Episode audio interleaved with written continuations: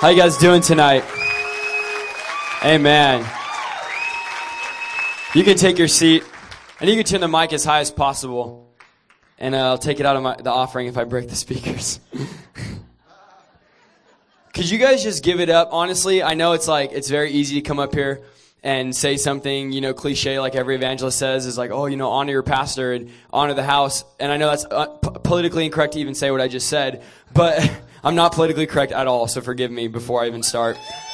But let's honor your pastor because he's someone who's standing here saying, I don't care what people talk. I don't care what people say. I'm going to give freedom and I'm going to give liberty for people to serve God.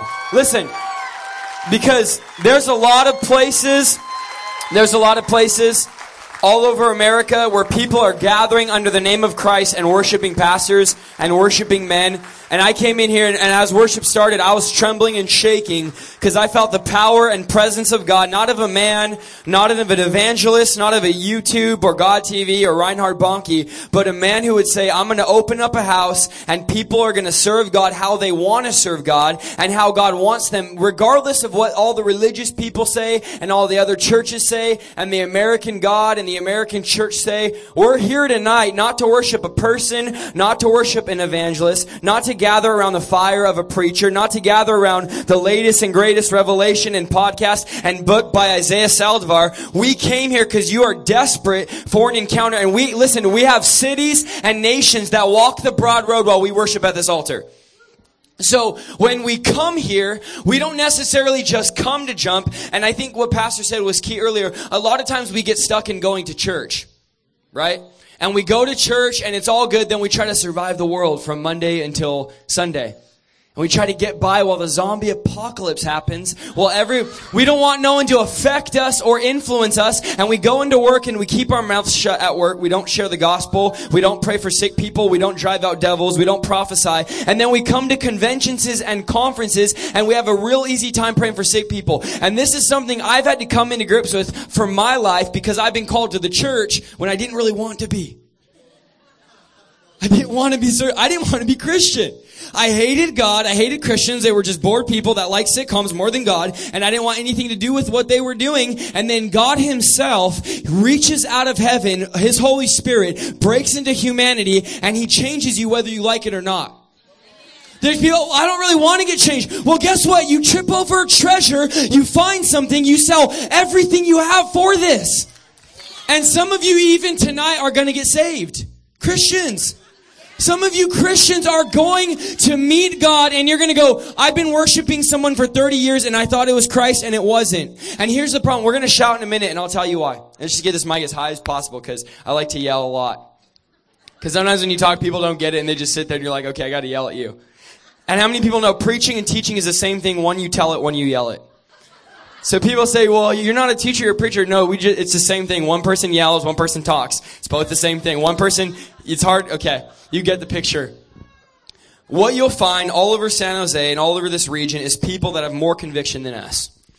If you were to walk a hundred feet from this building, you will find people that are more radical about media, about entertainment, about sports, about their careers, about their money, about their houses, about their cars, about their family, and about their jobs than we are about God. And the problem is not that they don't want this, it's that we don't want this. There's a conviction that people outside, I'm talking outside of the church, that carry that they are willing to give everything for money. They're willing to give everything for a nice house. They're willing to give everything for a nice car. They are willing to put their lives on the line to worship Satan when they don't really know they're worshiping, but even the atheists worship something. Yet we come in the house of God and many times we look at the people dancing and we look at the people shouting and we say this, I'm not one of them. Pastor, I love this worship and the song, one of the best worship I've ever heard here tonight. It was awesome, but I'm just not one of them. And here's my answer to you. You are one of them. Just the God you dance to isn't Jehovah Jireh. Just the God that some of us dance. So we have to get out of this talk of like, uh, there, there's not two camps in the church. There's not two camps in the Bible. There's not two camps and there's one camp and there was one call. It wasn't this stream or that stream. There was one stream and it was followers of Jesus Christ and they healed sick people and they raised dead people and they preached the gospel and they followed Jesus. They followed God. They didn't, they, there wasn't, oh, you come over here. You know the term lukewarm Christian is not biblical. Here, here's how we do in the church, okay? Because I've been all over the place and I've t- talked and I've seen and you guys know that I didn't get called, I didn't ask to come into the church. God called me and all this crazy stuff happened. You can go online and watch a testimony video. It's, we're not here to necessarily preach. I don't, I don't think you came for a good message. I, if I would go to every single one of you, not one of you in this entire building would say you got saved for good church services. Listen, you would not say, I got, oh, I, got, I gave everything. I sacrificed. I went through trial. Guess what? Trials are normal. We preach this gospel. Oh, brother, you're going to float on a cloud and there'll be no trials and you everything's going to be perfect. You're going to get tons of money. That's not the gospel. And that's not good news. Because when I get trials, I get confused and go, God, why are you doing this? And we blame God, but we don't ever, ever doubt or blame Satan. There's not been one moment in your life where you doubted Satan's existence, but I can name a hundred times where I doubted God's existence. And here's the problem is that we blame God for what Satan does and we blame Satan for what God does. That's why Jonah's off in disobedience on a boat going, what in the world's happening and why is this happening? And God was causing the storm. He was trying to wake up Jonah. Here's what's happened to the church. We've fallen asleep. So God comes and shakes us and, and it doesn't feel good. And it doesn't sound good. It's not pretty and it doesn't go along with our nice sermons and our nice podcasts and books and messages, but it's necessary because what we've been doing for 2,000 years is not working. So God will call prophets and apostles, and guess what happens every time the church rejects them? The Bible says it got, it got really quiet when we started talking about that. Jesus told the Pharisees, I sent you prophets and I sent you people and you flogged them. Do you understand that the Pharisees were just like us? They were gathering, they were reading their Bible, they were worshiping, they were jumping, they were shouting. The Bible said they traveled across the world to make twice the son of the devil as they were, which means they believed in what they were doing. They were sincere. And Jesus straight up told the Pharisees, You have no clue why you're dancing. You have no clue why you're shouting. And he says, And I sent you prophets and you flogged them. And the very, this is what I understand. The very people that prayed for Christ to return killed him. And oftentimes we pray for something, then kill it. We go, God, would you please do, oh, wait a minute. I didn't know it was going to be like that. God, would you please send revival? Pastors call all the time, I want revival, and you don't want revival, trust me. You don't want revival. You're asking to be on the front lines of enemy territory. You're asking to be attacked by principalities and powers and spirits. You're asking to be right there. And I don't believe the devil has power. The Bible says he's as a roaring lion, which means he's not a roaring lion. He pretends to be. He's really a cat with a really loud roar. And the Bible says we're hidden in Christ, which means not, we're not hiding from the world, okay? Being hidden in Christ does not mean we're hidden from the world so we don't get around worldly people. It means we're camouflaged from the enemy. The Greek means camouflage, which means when the devil comes, he doesn't see me. And listen, you will go through trials, and I don't plan, usually 90% that comes out, I don't plan, which is why I get in trouble for a lot of stuff I say. But listen, you can laugh. It's okay. It's okay. We're going to breathe. Take a deep breath. We made it. Five minutes and we're still going. We're good. We're all alive. No one's burning in hell. No one's, there's no fire. No, nothing caught on fire, and we're all surviving. Revival, let me tell you, isn't fun. It's not clean, it's messy, and it's offensive, and it's gonna cost you everything. What does that mean for a pastor? It means it might cost him his church. What does that mean for a businessman? It means it might cost you your business, it might cost you even your family. Jesus would come to people and say, you might have to be hated by your mother and father, but that's what it's to take to serve me. And guess what Jesus did? He would tell people, you don't want to follow me. Jesus was the worst evangelist of all time. Because most of the time we get up and go, you know, it's not hard. Just say the prayer and it's three steps and five steps and ten steps and you don't have to do anything and you just come and live how you want and just worship once a week and for 45 minutes just throw $10 in the bucket, worship for 45 minutes once a week and that's why we preach Christ died. We say, oh, Christ is in you so you can go to church. I was planning a message today and God says, Do you really think they want to hear a good message from you? You really think that's why my son came and died? So you can preach good messages and get a good honorarium and travel the world and preach about a God that you don't spend time with? They don't want a good message. You want God. We, when I came to God, I gave up a $7,000 a month job, a house I was about to buy, a girl I was about to marry, and all my friends, and I, and guess what? Everything. People go, you're so radical. No, it's biblical. I'm not radical. I'm not special. This is the problem. There's nothing special about Isaiah Saldivar besides the fact that he read the Bible and he believed it. And it's so rare to believe what we read that when it happens, now I'm getting asked to speak with Reinhard Bonnke because I read the Bible and believed it. And a bunch of my party friends get saved and people go, well, how, listen, how did they get saved? They were addicted to drugs and we used to wake up in our own throw up and we used to do this drug and that drug and things that many of you have never even heard about. And I can't even go on to tell you the stuff we used to do. How did you get people? We met God. God. Listen, it wasn't lights, it wasn't cameras, it wasn't God TV. We were meeting in my house. 600 people were meeting in my house to meet God. I didn't preach good, I didn't talk good, I didn't sound good, I didn't have a good website or a good Facebook. In fact, I didn't have either. And people were coming to watch the fire. And I was telling, don't just come and watch, get in it. Jesus told the Pharisees, why are you guys going to listen to John the Baptist? To buy a t-shirt? To buy a seat. No, Jesus asked the Pharisees. He said, why are you going to dance around his fire? And, and guess what? They didn't know why. They heard of a crazy man who was out in the wilderness not to be intimate, but to get delivered from the culture. And they were going to see this man because they'd never seen anything like it. Have you ever met someone who's touched God?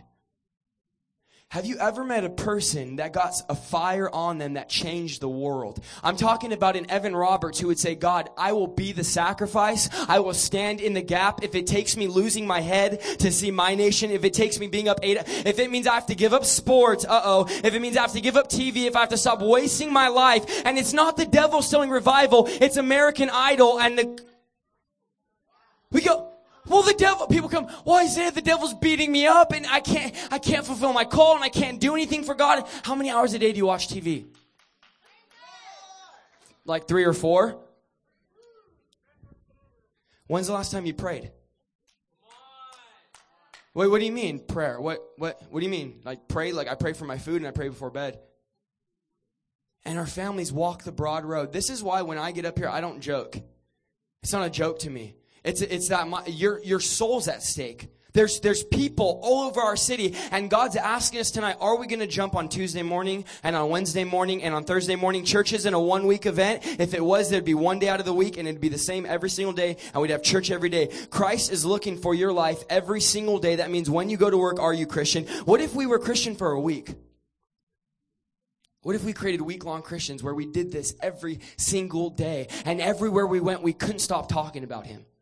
What if when someone came by us in a wheelchair, it wasn't because I wanted a good testimony to preach at church, but because my heart moved with conviction because I knew something in me can get her out of there. What if I knew there, there was something, I'm not just saved to go to heaven. People, I'm saved. Why?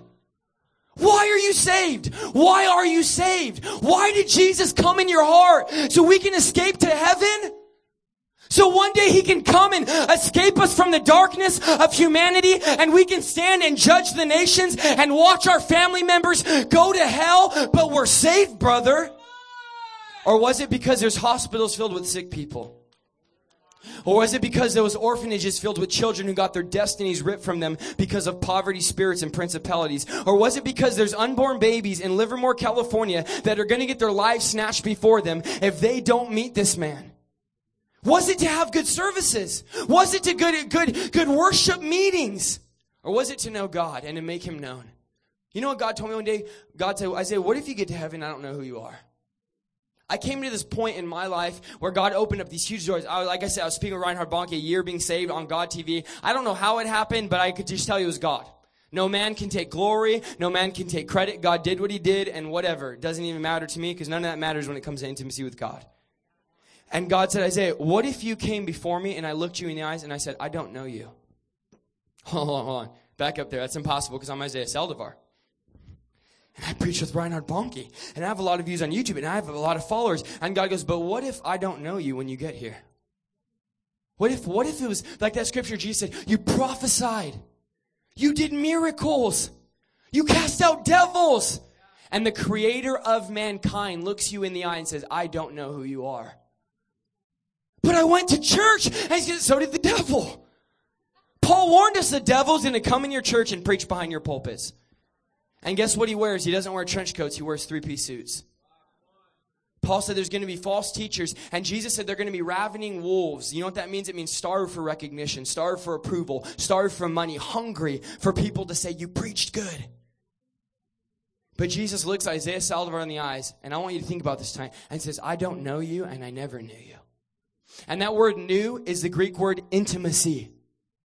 When it said Mary and Joseph never knew each other, it means they never had sexual relations or intimate, intimacy together. And in the same exact word, they pull it from that scripture, and he says, you did signs, you did wonders, you did miracles, you waved flags, and you danced, and you preached on God TV, and you preached at Morning Star, and you traveled the world, and I had no clue who you were. I don't know what authority you were praying for people in. I don't know what God you were serving. I don't care if you called him Jesus Christ. Jehovah Witnesses call him Jesus Christ. I don't care if you called him Jesus Christ. Mormons call him Jesus Christ. I don't care if you worship me, people all over the world worship me and don't know me. Isaiah, all I'm looking for is for you to know me. You want to know where true power comes from? You want to know how the you the, the funny part, the interesting part about disciples is you'll never hear them saying, "How do I prophesy?" You'll never hear a disciple saying, How could I pray for sick people? How could I do miracles? How can I be popular? How can I preach good? You want them there saying, Would you teach us to pray? They said, because you're doing something with the Father that we're not doing. And there's something, there's this relationship between you and the Father. And even at the end of Jesus' life, Jesus told the disciples, you don't know the Father and you don't know me. And they said, no, Jesus, we know you. He says, no. Because if you knew me, you know the Father, because the Father's in me and I am in the Father and we are one. It was this intimacy that no devil in hell can break. It's why Jesus would spend three years on, I'm preaching way better than you're clapping, why he'd spend three years on the earth and he'd go out for 40 days in a wilderness. If I told you had three years, you'd plan a huge crusade, you'd try to get on TV. That's what most evangelists do. And Jesus go, I'm going to escape for 40 days and spend time with my Father and fasting and prayer. And even when the devil comes and knocks on my door, and even when the powers and the sickness and every devil in hell, they can't separate me from this relationship. Can I tell you, you have something worth shouting about. You have something where it's better than a sports game or a Taylor Swift concert or a Justin Bieber t-shirt. You have something in you that can turn a nation. If we knew what was in us, we don't.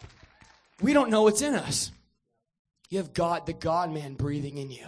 The Holy, you have billions of dollars breathing in you and we live off of 20 cents a day. If I gave you $2 million a month, you think you'd live off of 20 cents a day? Yet that's what we do in the church.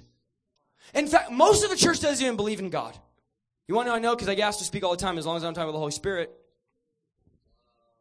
You can speak Isaiah just don't talk about the Holy Spirit. Because we won't want to offend anybody. We would, we, I know you guys get mad because you like him. Most places don't.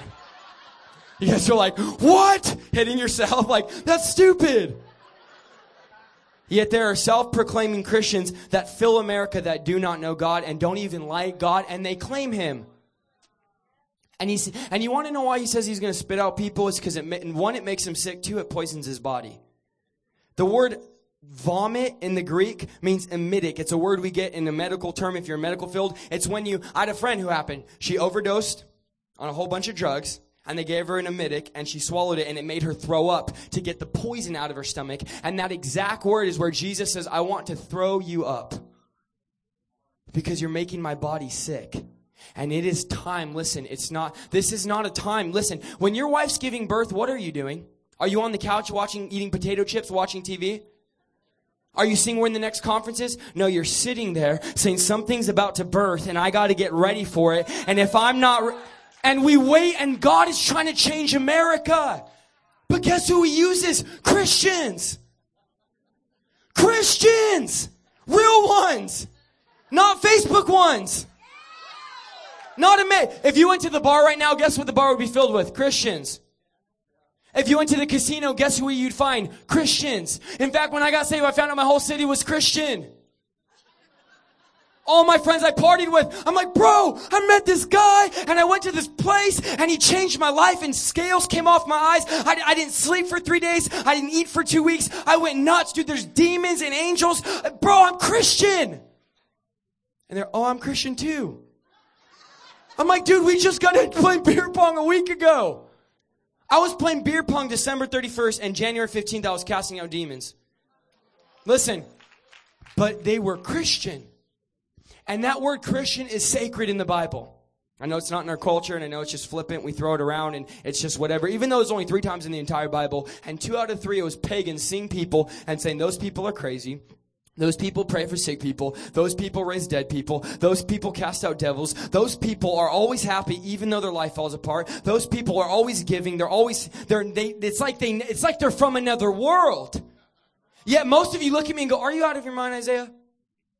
You look like you've lost your mind. Isn't that the point of this?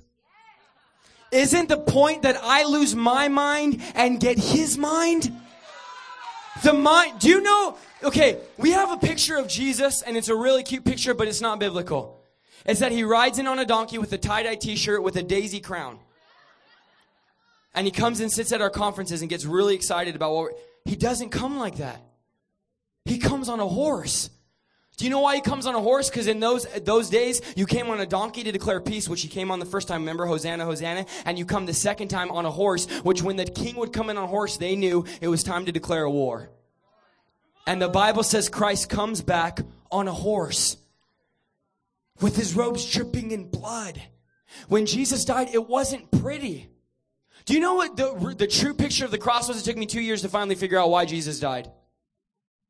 Jesus Christ, hope of glory, the one we worship, the one we do everything in the name of, the one we've served, and the one we've blasphemed his name by our lifestyles, takes on the wrath of God.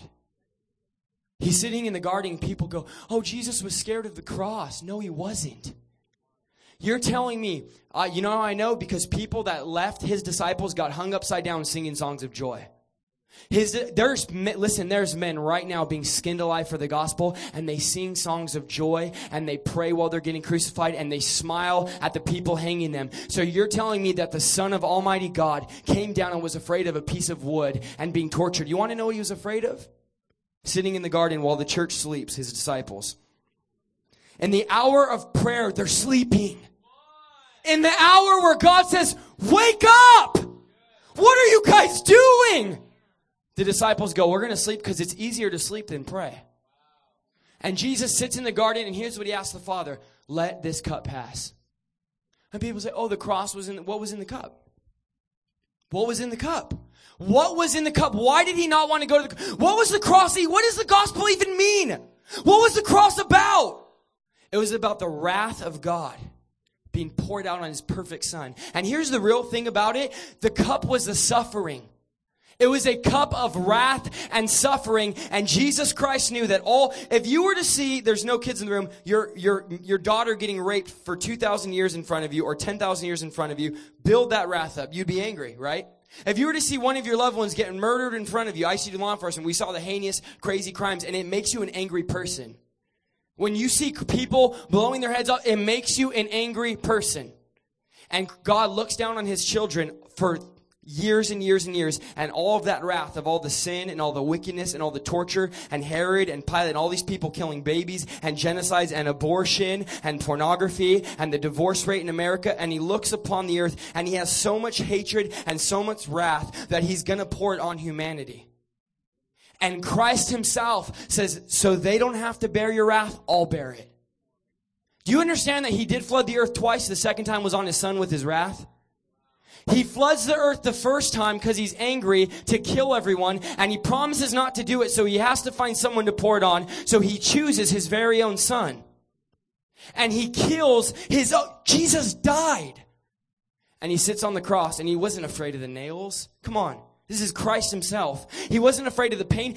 If he, he let them kill him. They said, we're gonna kill you. He said, not until I say so. They've been trying to kill him for 20 chapters. They've been chasing him. He keeps teleporting. It says that he was swept away. He was translating like Philip. He was disappearing and disappearing. And he said, tear this temple down and see if I don't rebuild it. And here's why I'm going to ask you to shout tonight. Here's why I'm going to ask you to jump tonight. Because we gather tonight with conviction and with power and with clarity and with vision and with destiny. And we have a savior that bore the wrath of God so we didn't have to, who took on our, our sin. He dies in sin so we can die to sin so we don't live dead in sin. He, di- he doesn't die for you, He dies as you. The Bible says the Son of Man became sin. Sin is not some outside thing we do once a month. Sin is not pornography at 3 a.m. It's our nature. It's us. It's our identity until Christ Jesus stands upon a cross and before all of the world, his father pours his wrath on him. He could have done it in a dungeon. Why did he do it on Golgotha? So all the people can see.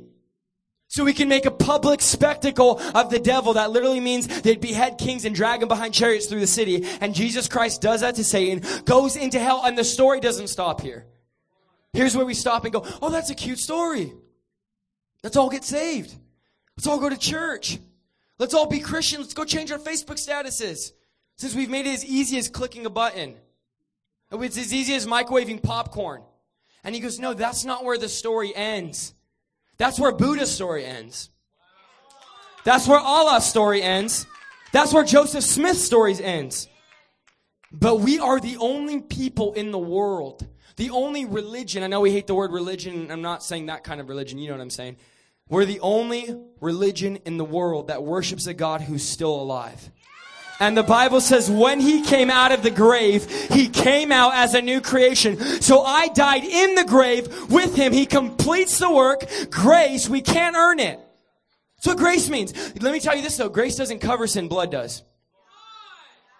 A lot of us get to heaven and go, well, your grace covers. He's going to say, no, my grace doesn't cover, my blood covers. Grace was ability for there to be blood. Grace is the unearned. I can't earn grace, so I can't boast. I can't brag about speaking with all these named speakers and seeing thousands get healed. I can't brag.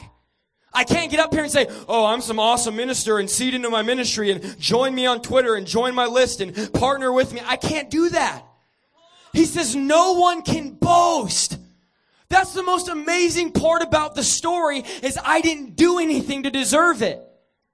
I was 12 years old and I accidentally hung myself. And I woke up to an angel taking me off the rope. I didn't believe in God. I hated God.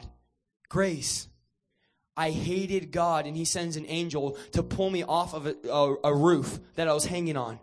Passed out dead. The doctors say heart stopped everything. And an angel pulls me off. And my neck's bleeding because I hung myself so hard. Grace. And can I tell you why he pulled me off the rope? It wasn't because he wanted to save Isaiah Saldivar and get him to heaven. It's because he saw America.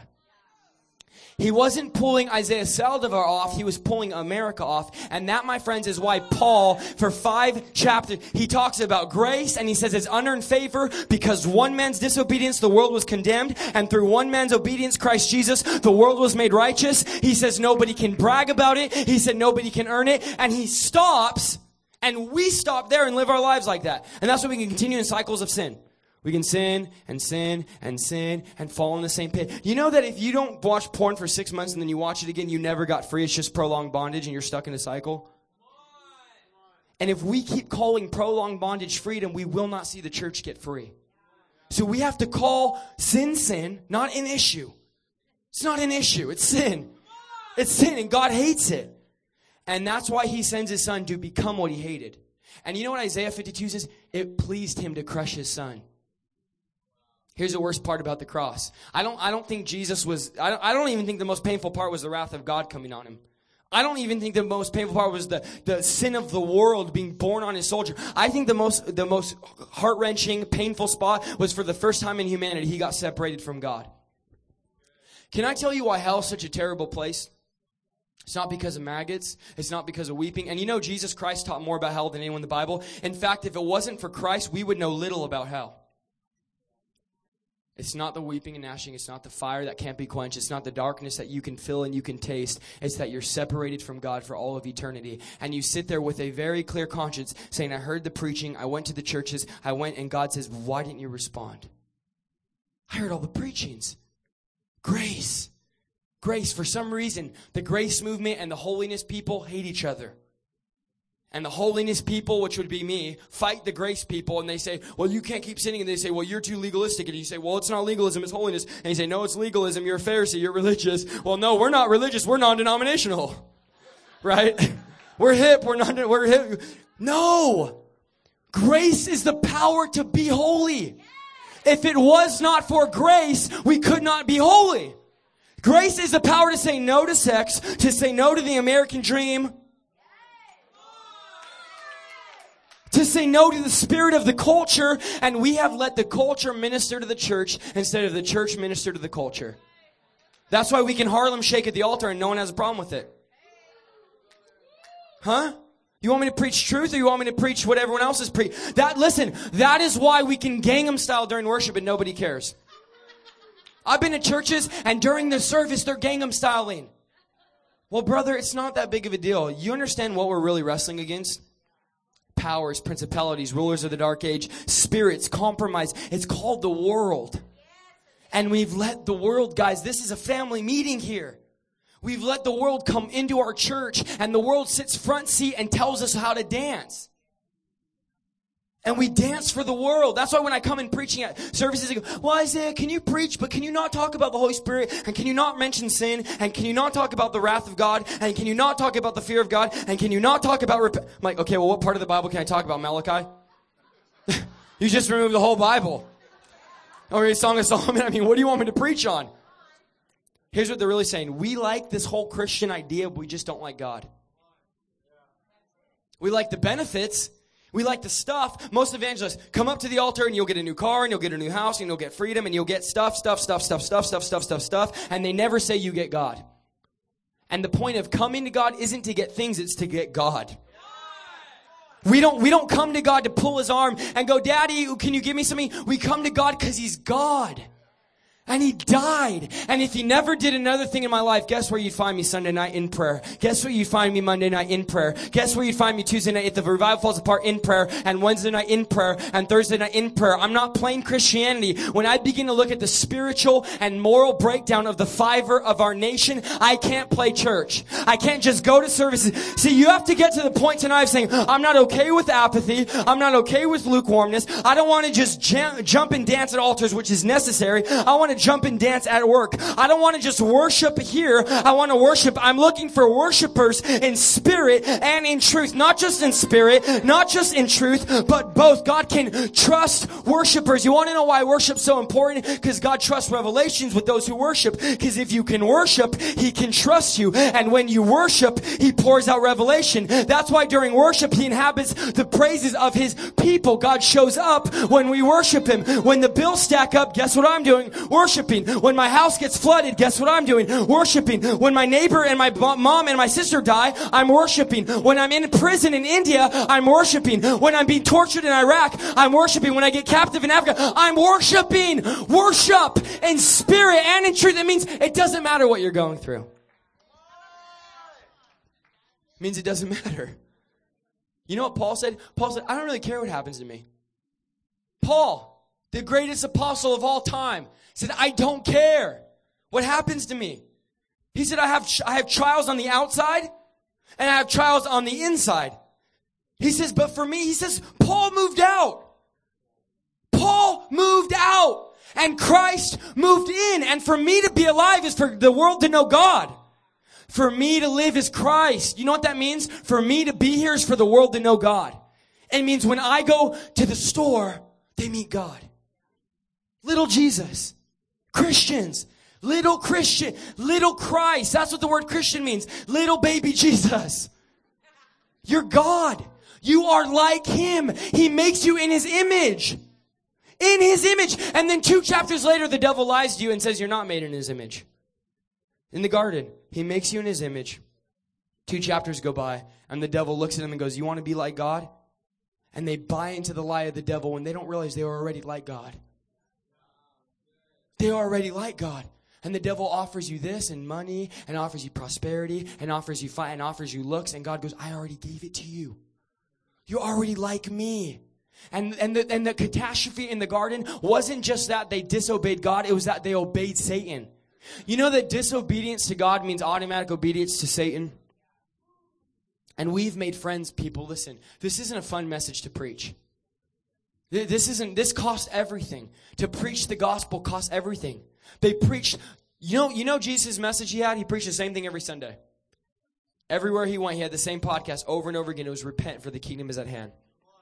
You know, John the Baptist preached the greatest man in all of history. Repent for the kingdom is at hand. It means metanoia. It means change your thought process. It means you can't, he said you can't see the kingdom because you're thinking wrong. You know what it means? It means I'm the problem. And that is why we die. We die. We, this is people, well, I know, I know, I just need God to change me. You don't need God to change you, you need God to kill you. God doesn't change people, He kills people. He doesn't try to rebuild your broken down home, He builds you a new one. He removes you because you failed yourself your whole life. And he get, I know some of you, I'm just too saved to hear this. I already know this, brother. Well, just clap like you've never heard it. And he, ta- listen, he removes you and puts him there. And you, can try. And that's why so many ministers get burnt out is because we're doing it in our own strength. That is why at the Last Supper, when Peter looked Jesus in the eye, he looks at Peter and says, I'm going to die for you. Peter says, I'm going to die. I'm radical. I'm real radical. I'm going to, let's do this. Let's die. And Jesus looks at him and goes, Peter, you're about to fail miserably. He says, Peter, you're going to fall flat on your face. Peter, no, I'm not. I'm not going to fall. I preached to sick. I mean, I raised dead people. You didn't see me, Jesus. I had 60 people got healed at my meeting, and I traveled the world. I'm not going to fall. And he goes, Peter, you're going to fall on your face. And he goes, I'm going to go prepare a home for you. You want to know why you're going to fall? Because you're in ministry, not in Christ. He says, Peter, this entire time, this has been about you and your ministry, and it hasn't been about me. So when the true test comes, and you have to stand up for me in trials. That's why a lot of people are saved until they go through something. Come on. Come on, say amen to that. They're, they're saved, and then they go through something and they backslide. And First John says, you just never met God. You gave your life to a preacher. That's why, as evangelists, we are perfectly fine with going into a church, getting everyone to repeat a prayer after us. Five minutes later, we're at IHOP while the church walks home lost. No! It's about knowing God. It's about Him. This whole, listen, this is about Him. We wait, people wait. I want a fancy revelation and a good story. No! This isn't about stories, it's about God. There's one story and it's the gospel, and it's the good news that our God got up. And listen, and if that does not excite you, no revelation will, no book will, and no podcast will. And if we begin to preach the gospel from the pulpits of the American church, we would see the world saved. And Paul said there's a perverted gospel that has come into our church that isn't the gospel. And it's filled with the ideas of men and the carnality of men and the sin of men. And we have made friends with God's enemies. Samson married the thing he was supposed to kill. Samson fell in love with his enemy and he expected God to bless it. He expected God to bless the enemy. And Samson just did the whole thing most of us do. Let's just see how much we can dabble with this thing. Let's just see how far we can go. You know what Samson's mindset was? Samson's mind was this. I watched porn one time, I flirted with her once, and I got away with it, and God's still with me. Let me do it one, a little further next time. I watched it, I did it already once. I already talked to that girl. That's how affairs start. You flirt with the girl at work, you start texting her, you start calling her, then you start sleeping with her. It's how it happens time in every church I go to. This happens time and it's a cycle. The devil doesn't create. He only duplicates. He does not make anything new and he keeps the same cycle. And it's the spirit of Samson that has entered our church. And we say, how far can we go with this whole sin thing? How far can we go with this whole compromise thing? How far we can, how, how far can we go without repenting? And Samson falls in love with the enemy and trusts her. And a lot of us have put more of our trust in Satan than God. We trust the president more than God. We trust the job more than God. We trust our coworkers and our boss more than God. And God's just mm, a part of our life. He's like there over there. It's like that's, you know, this is my life and then there's God over here on Sunday. And I want to ask you, is God a purse to you? Is God a watch to you? Is God an accessory or is he your life? Is he, is he, and, and listen, this is not your fault. This is my fault. Because we just put Jesus over here, the church is over here, and then we're way over here. And we come to church and we're like, uh, Jesus, could you, if you do come, can you sit in the back? Could, uh, we don't do that at this church. We don't do that in our, not, I mean, you can come, God, just don't be you. Be like us.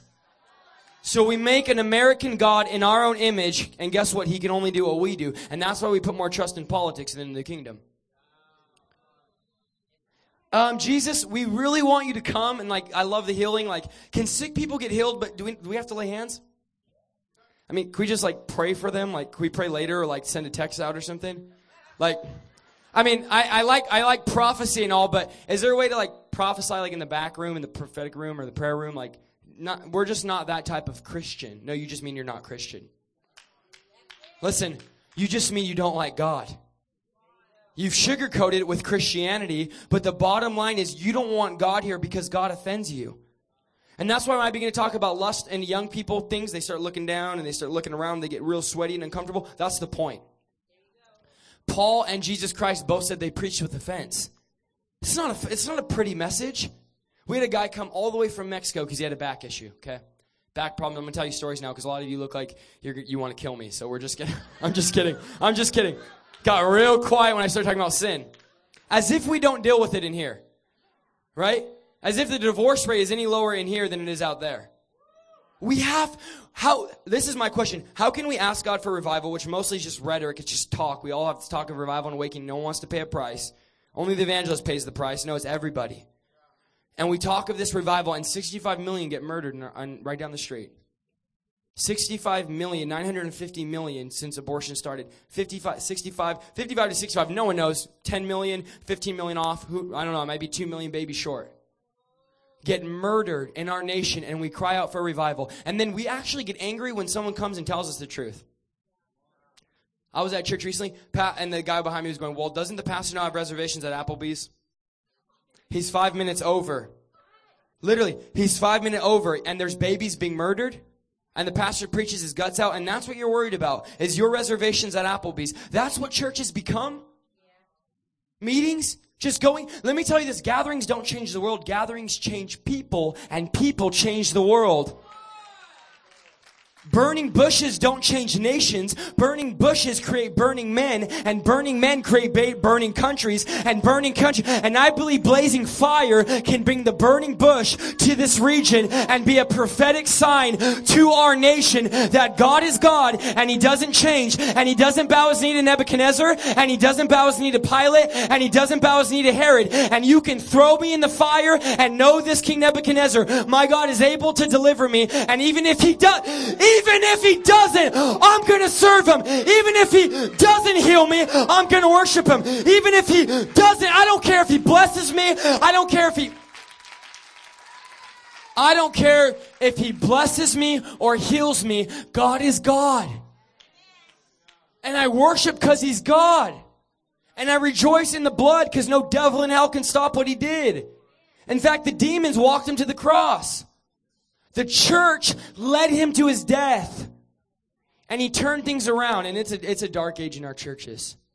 We've ne- we have never lived in an hour of such spiritual wickedness in our churches and in our culture. And we go, well, society kicked you out and the schools kicked you out. I've preached this message, and, and the church has too. We remove God from the building and we go on as business as usual. You want to know why we need so much smoke screens and huge televisions at most churches and huge lights and all stuff? Because we've lost the anointing. We have to mask it. So we have to, that's why when I was sitting in this worship set, I was like, finally, God. God's here. Thank you, God, for showing up. Because there's a lot of, let me tell you that putting a cross in front of your building and making it a cool name doesn't mean God's going to come. And we look. I like her. Someone actually is listening to what I'm saying. And when the anointing leaves, we can do what Mary and Joseph did and leave Jesus two days' journey. They didn't realize they forgot Jesus. That's the story of the American church. And we can either humble ourselves and go back and get him, or we can keep on. And for 2,000 years, it was, it was nothing new. We've kept on going. And that is why preachers come and they have to dance for you. They have to preach what you want to hear and do. And we beg you, please come back next week. I tell people in revival, I don't care if you come because I don't get paid by you coming. Every Tuesday night I go, I, I like God more than the crowd. I tell people, I like God more than I like you. And at the end of the night, guess who I'm accountable to? God. I've upset people. I've upset people everywhere I go. One guy walked out in the middle of my preaching, went to the lobby, talked to my brother, and was like, I don't want to be in there because I still want to drink and I still want to cuss and I still want to sin and I don't like that gospel because he's telling me that once I meet God, all my desires are gone and I don't want to be, I don't want to serve that God. That's why people don't want God. He's offensive. He makes us change. But guess what? There's a world that's dying, filled with sick people and devils, and they need us. We're the last, op- we are the last resort. We had a guy fly from Mexico. He literally emailed me and he started out by saying, I don't believe in your God. It's not a good way to start a message. I'm like, I don't want to respond to this. Delete. He goes, I don't believe in your God. I've been to every surgeon. I've been to every hospital in Mexico. I've he's a wealthy guy. He wasn't poor, trust me. Came in a really nice suit. And he goes, I saw you on the internet. Can your God heal me? Well, brother, maybe. If he if he's in a good mood today. If if the if the angels are singing on key and the worship goes just the right time, God's gonna maybe he'll right? I go, yes. Abraham, this is not an American church God we're preaching tonight. It's not a counterfeit Christianity God. This is the God of Abraham, Isaac, and Jacob. This is the God that re- redeemed Shadrach, Meshach, and Abednego, who let Daniel have a sleepover with lions, who removes the head of Goliath. It wasn't Dan- David, it was the Spirit that conquered Goliath. The guy who comes over, se- he comes to the revival. I was like, he's not going to come from Mexico. I mean, who comes all the way to Mexico to Manteca? Manteca's like a bunch of cow. It's a cow city. I mean, who even? Most people don't even like Manteca. Where's that? Stockton. Oh, I know Stockton. A bunch of people get killed there, right? That's what people say everywhere I go. Yeah, but we're going to change that. Amen. It's going to be known for the Holy Ghost. Okay, we're not going to go there. So I'll get all excited. He comes. I'm going to tell you like two stories, and we're going to end in a second. And we had a lot of extra time, so I had to babble for a while. So he comes. He comes in. Literally, I, God called me to the Chinese church because I could preach like 14 hours and no problem without water. Just telling you. I'm not going to tonight. Calm down. People are like, oh God, help me. He comes in. He had told me he couldn't walk, okay? I can't walk. I've been in bed and all this kind of stuff, and I'm barely able to walk. And he goes on and on about this disease thing he had, and I'm like, okay, come. You know, God could heal legs, eyes. You know, the same God that can like open your blind eyes can heal your back. And sometimes we're like, well, God's healing backs. Well, God can heal everything. He could heal backs. He could heal marriages. He could heal disease. He could heal poverty. Everything. Like, he's cool. He does it all. Like, everything in one. It's cool. So, he comes in the meeting. My wife got to pray for him and another guy. He get he he looks at them and tells them, "I don't believe in this." And after I preach, and if you don't believe in God after I preach, like either I'm on drugs or God's real. Like someone told me, "Dude, you actually you you seem like when you're preaching you're on drugs." That's why I came. Literally, a girl comes to our revival. Most of the people I preach to aren't churchy people. That's why I'm like this. And you're like, "Whoa, I've never heard this." I preach to worldly people usually. And this girl, this girl, I remember this. She comes in high, smelling like crazy weed, right? And we'd be like, sister, sit in the back. This, I was like, you sit in the front because I'm about to call you out. No, she come. Listen, she come. Listen, she told me when she walked through our doors, she instantly sobered up. She said the only reason I came because I saw you on YouTube, and I was like, this kid has to be on drugs. She's like, you can't, how do you, you talk so fast, you don't use notes, you're, like, when you talk, I feel something come out of the computer screen on me. This is great. No, seriously, she gets saved because she thought I was on drugs. That's a true story. So listen, I, I did just t- tell you what I ex- meant by that. I have to explain that one later on Facebook. No, I'm just kidding. So she comes, she comes in, he comes in, he looks in the face and says, I don't believe in God. And my wife and some other people are like, you will after this, okay?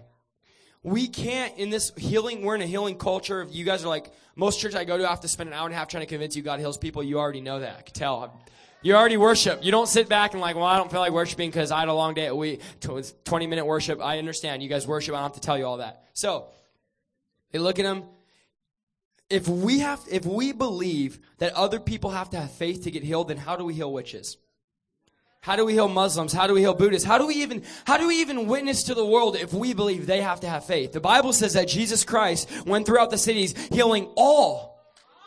You want to know the Greek word all? All. What everyone. He healed all who were oppressed by the devil. It said this, he healed all and many followed, which means not every person that got healed followed him. That'll preach. The guy gets healed. He's bawling at an altar. You want to know what brings a man to his knees? God. Not pre- I preached my guts out that night, trust me.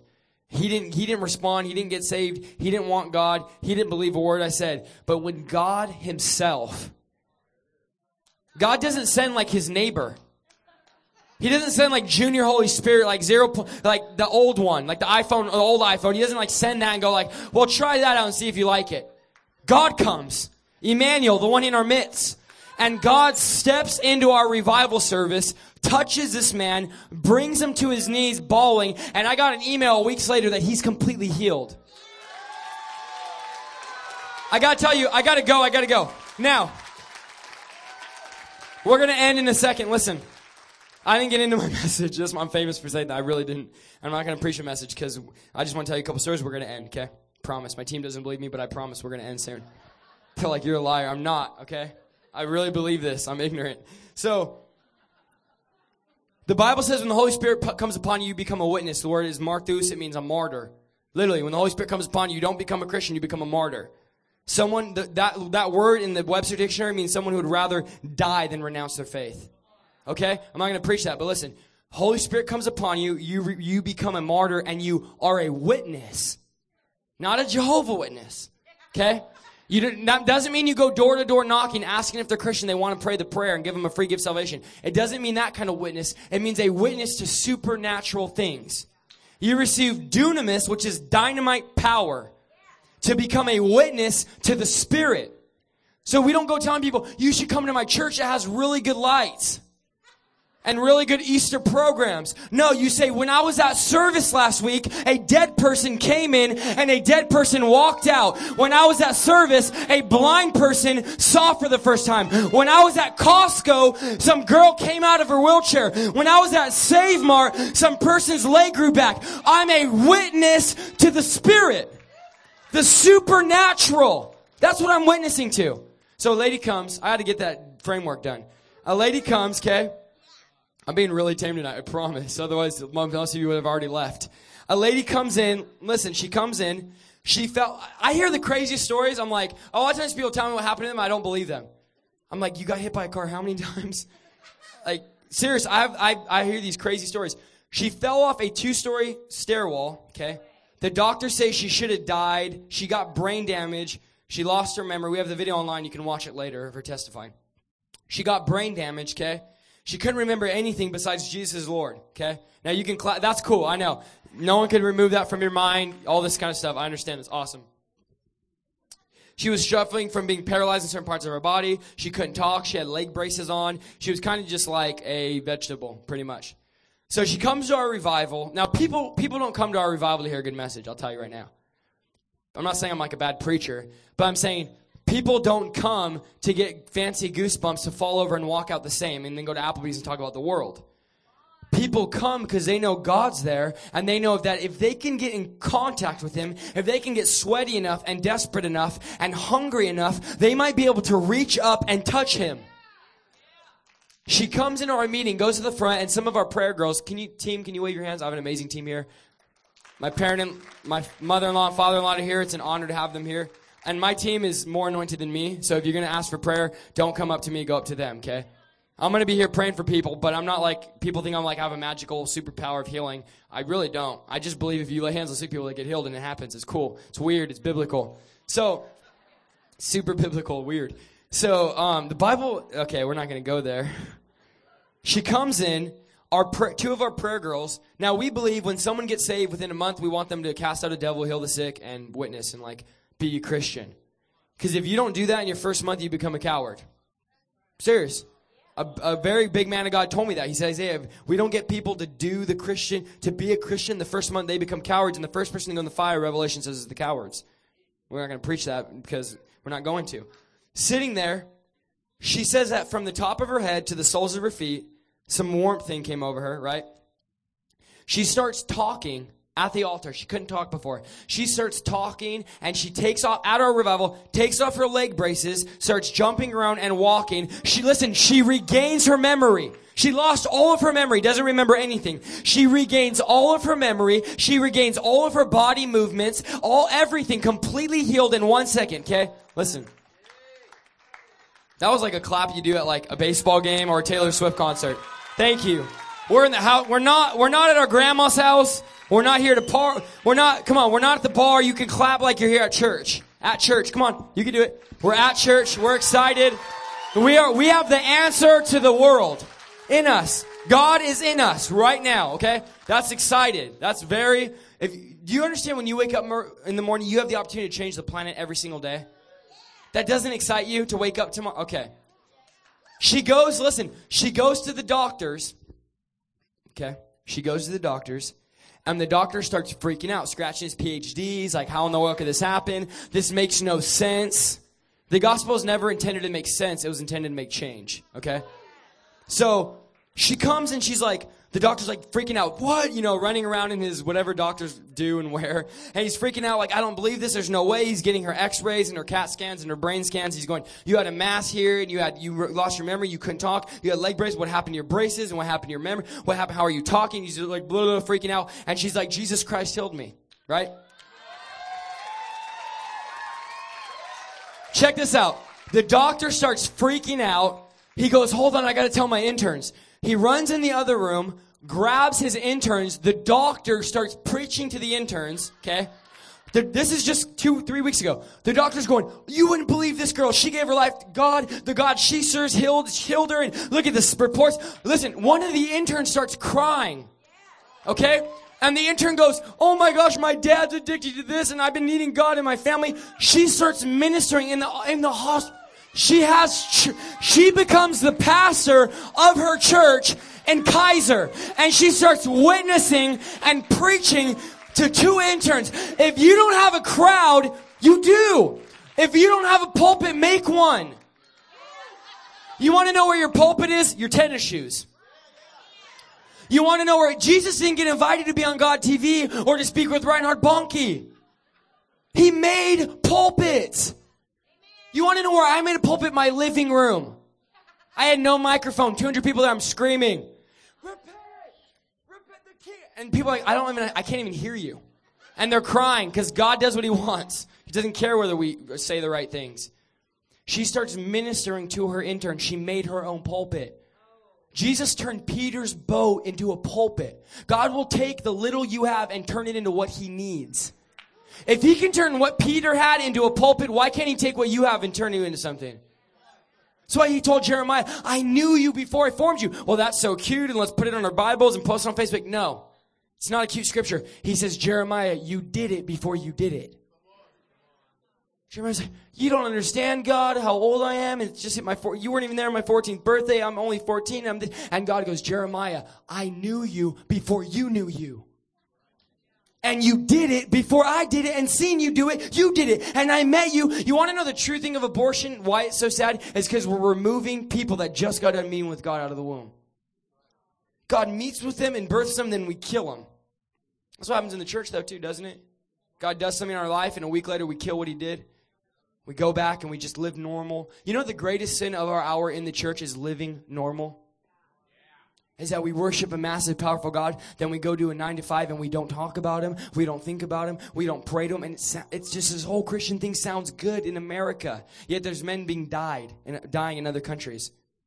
Make a church. Plan a church at your house. I'm not talking about getting people and getting them together. Preach to your kids. How about instead of wasting two hours in front of your television every night with your kids, you pray over them?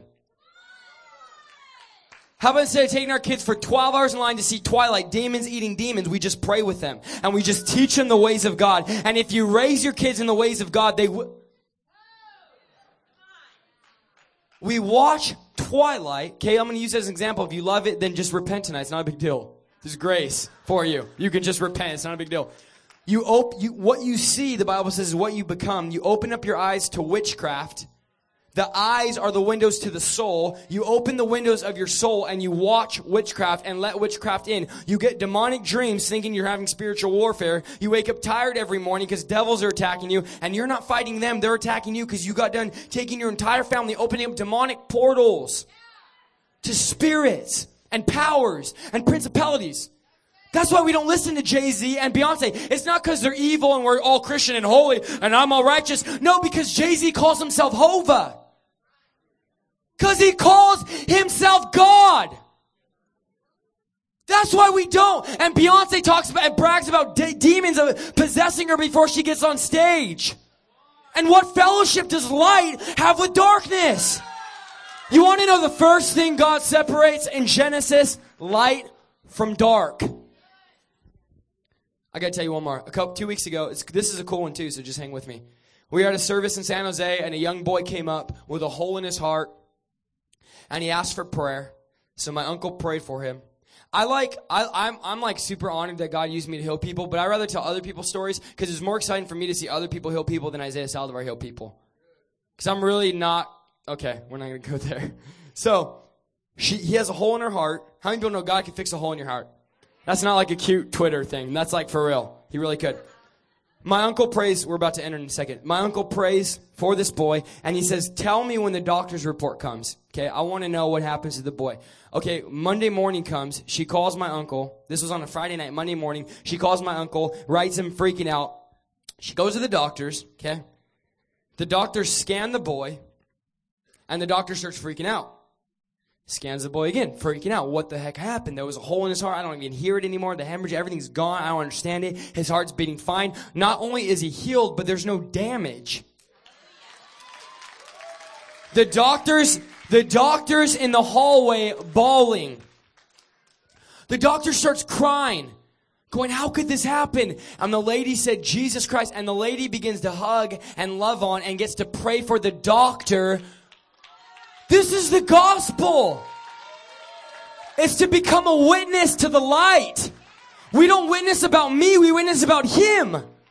To tell people that blind people can see and dead people can get up and deaf people's ears get open. I don't give up everything for church.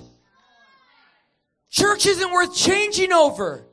Meetings aren't worth changing over.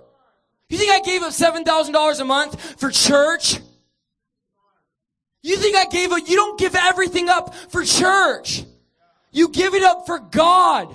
I had a boy on YouTube. I was preaching Santa Barbara. He comes up to me and he says, I was bedridden in San Francisco. I had a rare disease on my spine that nobody can diagnose. I couldn't walk. I got on YouTube. I'm looking up how God can heal people. I find your video. I watch your preaching and something comes out of the screen while you're preaching. And this kid's from San Francisco to Santa Barbara. And he's up walking. He said, I couldn't walk before. He listened. He said, I was in bed watching your video and he said, something came out of the screen. He said, something popped out of the screen, touched me, and I got out of bed and I've been fine ever since. And the disease is gone and the doctors, because what is impossible for man is possible for God. This is God. And the kid goes to Santa Barbara. God sends me to go preach there. He doesn't even know I'm coming.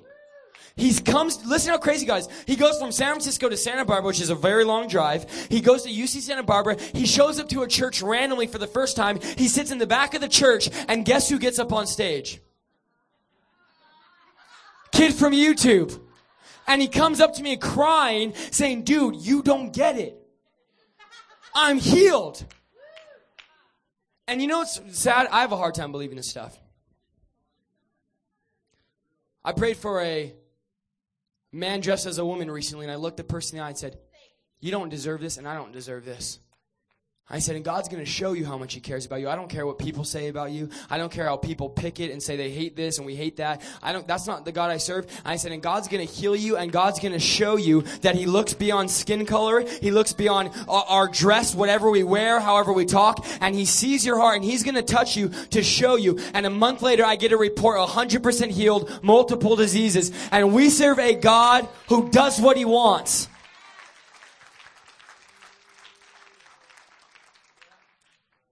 I'm pleading with you tonight. Wake up. Wake up. Give him your life. Not the prayer. I'm not saying come up and say the prayer. I'm saying give him everything. Take him from being an accessory to you. He is your life. How do you want me to say in the Greek? He is your life. He's not over here on Sundays. He's there Monday and two. He's not, God does not concern, God does not, he's not into one night stands. God's not into friends with benefits. He doesn't just be intimate one day and the next day you can sleep with the world. He told the Pharisees that you're living in adultery. And they're like, what are you talking about? Here's what he was saying. You're sleeping with other gods. And when the true love of your life looked you face to face, you didn't recognize him. Because you'd been sleeping with the world and your job and your career and your life. You can turn the lights down. We're going to pray for every breathing person and everything in this room. I want you to hear something, and I'm going to get it out in five minutes. Parents, at 9 o'clock, get your kids and come back. Holy Spirit doesn't stop because we stop. He'll keep going, trust me. People say, well, don't grieve him, but no, just go get your kids and bring them back. He's going to be here, trust me. There will come a day, listen, look at me, everybody, where we get judged. Okay? I know you don't like hearing this and we don't preach this, but it's in the book. Every single one of us will stand before God who the Bible says fire burn in his eyes. We will stand before a lover that has been shunned his entire life. And the Bible says in Matthew 25, Jesus teaching the people, there will be a separation that takes place on Judgment Day. And let me tell you how it's going to look. There's going to be crowds of people, and your family's going to be with you, and your friends are going to be with you, and it's going to be all good and dandy. And all of a sudden, the Bible says the angels separate the people. And your coworkers, and your loved ones, and your family members begin to get pulled to the left side. And you go, What? Where are they going? And the Bible says the sheep go on the right hand of God because he will not count the righteous with the unrighteous. And the unrighteous go on the left hand side. And when we begin to stand in a crowd and we begin to see our friends and our coworkers and our unsaved loved ones get pulled to a place and we know where they're going. And guess what? They're not going where we're going. You want to know what's going to hit you? Regret shame, sorrow. Uh, picture this: you're in, you're standing in the realm of eternity. You're no longer in the temporary world. A hundred years is, is a second in eternity. And you're standing in the realm of eternity, and your unsaved loved ones and family members begin to get pulled to the other side. And there is nothing in heaven or in hell that can stop what, what's about to happen. And all you're going to come to mind is, why didn't I tell anybody about this?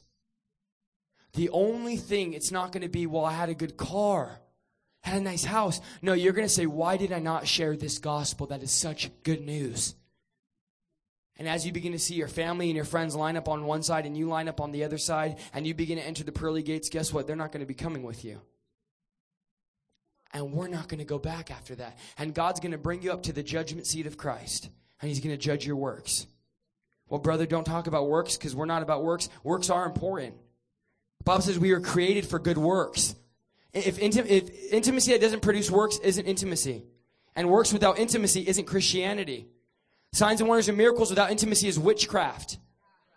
And we get before the king, and the Bible says everything we have is tested by fire, which means this. Your car, your job, your college degree, your house, your property, your sports, your media, everything you spent your life on gets brought before the king and fire comes over in a glimpse of a second. Everything you spent your life on is gone. And the angel goes and picks up all the dust of the remains of your hundred years. And the angel puts the dust in your hands, and you look at it, and God says, That's what you spent your life on. God says, That is what you chose. You chose that over me? Isaiah, you spent 18 years waking up in your throw up. You gra- I graduated college at 19. You spent your life on that? And you went to church? Why didn't you listen? There were nations. Look at all these flags. Those are nations in darkness. And he's going to say, that's what you spent your life on. I hope you're happy with that. And let me tell you, you might make it to heaven by the skin of your teeth, but you won't have a crown when you get there. And Ravenhill said, You'll look at a man wearing your crown for the rest of eternity because you didn't respond to God. Not to an, listen, not to an altar call, not to emotions. I don't believe in hyping people up and getting you to get all emotional come to the altar. I don't do those kind of altar calls. But if the Holy Spirit's tugging on your heart right now and inside of you saying, I got to change something. If we're not seeing breakthrough in our cities, maybe we got to change something. You know the definition of insanity? Doing something, it not working, but continuing to do it over and over and over. And I'm saying tonight, get delivered from the American dream. Get delivered from the culture. See, I'm not going to live by the standards of the world anymore. Prayer team, you can come up here. So I'm asking you tonight to make a decision. We're drawing a line in the sand and we're saying if Baal be Baal, go serve Baal. We're saying if Baal is God, then serve Baal. But if God is God, then serve him. Stop playing games. Some of you young people, you're playing games with God. You are playing games with God. And you might be able to put off your college test, but you can't put off God. There will be a day when you answer to Him. you will answer to this man that we're talking about. And can you picture the heart of a man who has shunned his entire life for a pile of dust? God's going to say, You walked away from me for a pile of dust. You didn't spend time with me for a pile of dust. How do you feel? A pile of dust. Bible doesn't say it'll be all glorious, and there will be few people that are excited on Judgment Day, and it will be glorious for some of us. And you want to know why? Because the man judging us is our Father. The man judging us is our lover. The man judging us is our friend. Can you get these lights down? Even if they have to go like pretty much off, that's fine. And I want to say, don't walk away tonight without getting touched from God. If you walk, if you walk out of those wooden doors without meeting this man for real, you've missed it. You've missed it. Well, Isaiah, you just got to preach legalism. Legalism is what you do for man to see. Holiness is what you do for God to see. They look the same, but they're from two different spirits. This is about holiness. This is saying, God, I, am not even going to argue about sin anymore. I'm just not going to do it because I found somebody that I fell in love with. You want to know why I don't drink anymore, why I don't smoke anymore, why I, I, didn't have premarital sex after I got saved, why I threw out all my worldly music, and why I don't go see worldly movies? You want me to tell you why? Is it because I'm all holy and righteous and I float on a cloud all day and I heal sick people and laser beams from my eyes? No. I'll tell you why. It's because I met someone. It's not because a preacher told me I couldn't do it. It's not because a pastor told me I couldn't do it. It's because I lost the desire when the fire came over me. Blazing Fire Prayer Team, you can line up with us. So I want everyone in this room to close their eyes. And in 15 minutes, parents, you need to get your kids and we'll minister to you and you can get them and come back. And we're going to be here to the last person gets prayer. We don't blow in and blow out. We're not, I tell people all the time, there's enough stars on Hollywood Boulevard. I don't need one. I don't think I'm some kind of movie star like most evangelists that we've created this culture. I want to ask you a couple questions now. I want to ask you, who do you love? And I want to ask you, why are you here? What are you saved for? I know you're saved, but for what? And I believe God is going to respond to us tonight, and He's going to tell us why we're here. Why we dance, why we shout. It's going to produce into purpose. It's going to become something. And we're going to pray for sickness in your body. And I'm going to call you to stand in a second. I'm not going to call you to lift your hand or any of that. We're going to call you forward. Sickness in your body, demons, depression, anxiety, fear. I don't care what it is. If you're lost and you need God, or if you want to get saved and you're a Christian in here, we're going to call you forward tonight. And we, we're not going to believe for a cute religious prayer and a blessing. So you can put, put something on your Facebook when you get home. We're believing that God Almighty, He's in here and He's been here. We didn't bring Him here, He's been here. Wants to touch you tonight. And we're gonna get out, we're gonna get out of His way. We are gonna get out of His way. I told the pastor, Pastor, if I don't preach tonight, I don't care. You can, you can, if it keeps going, let's just go for it. I don't, I'm not concerned with promoting and all that and there's t-shirts on your way out. Buy, here, here's my promotion. Go buy a t-shirt and a CD. Support what we're doing. Amen. I don't, I don't have 30 minutes to talk about product when there's souls that need to be saved. I'm going to call you forward. Worship team you can play, or it doesn't even matter, honestly, whether there's music or not. He's not doing this off emotions. And let me just tell you this. I know, I've talked to your pastor, and he doesn't change the way he talks because he's at church. Your pastor, I want you to hear me. His heart is to see a region see revival. And he's not going to quit. He's not going to back down. He's not going to slow down. He's not going to shut up. And he's not going to be still until he sees his region get saved and get changed by the power of God. And this is serious, guys. And I'm saying this support this vision, serve your pastor, get involved, become the church. We can do this. We can do this. We can change this region. We can change San Francisco. We can change San Jose. And without hesitation, without waiting for the person next to you, and without waiting, I want you to come forward now with no emotions, with no hype, with no fancy lights. I want you as fast as you possibly can to rush forward to this altar, and we are going to lay hands on you, and we are going to believe for healing. Are we able to get some music on? It could be a CD or an iPod. It doesn't even matter. And I want you prayer team, hold on real quick. Don't start praying yet. I'm sorry. I'm going to instruct you guys real quick. And Blazing Fire prayer team, we can get you guys a lineup as well. I want you to tell the prayer team what you need. And we're not going to tap you on the forehead and leave. We're going to pray with you and we're going to battle with you and we're going to believe that God's going to heal cancer tonight. We've seen seven people this last month get confirmed healed of cancer, and we believe God wants to heal cancer tonight. So let's do it. Let's pray.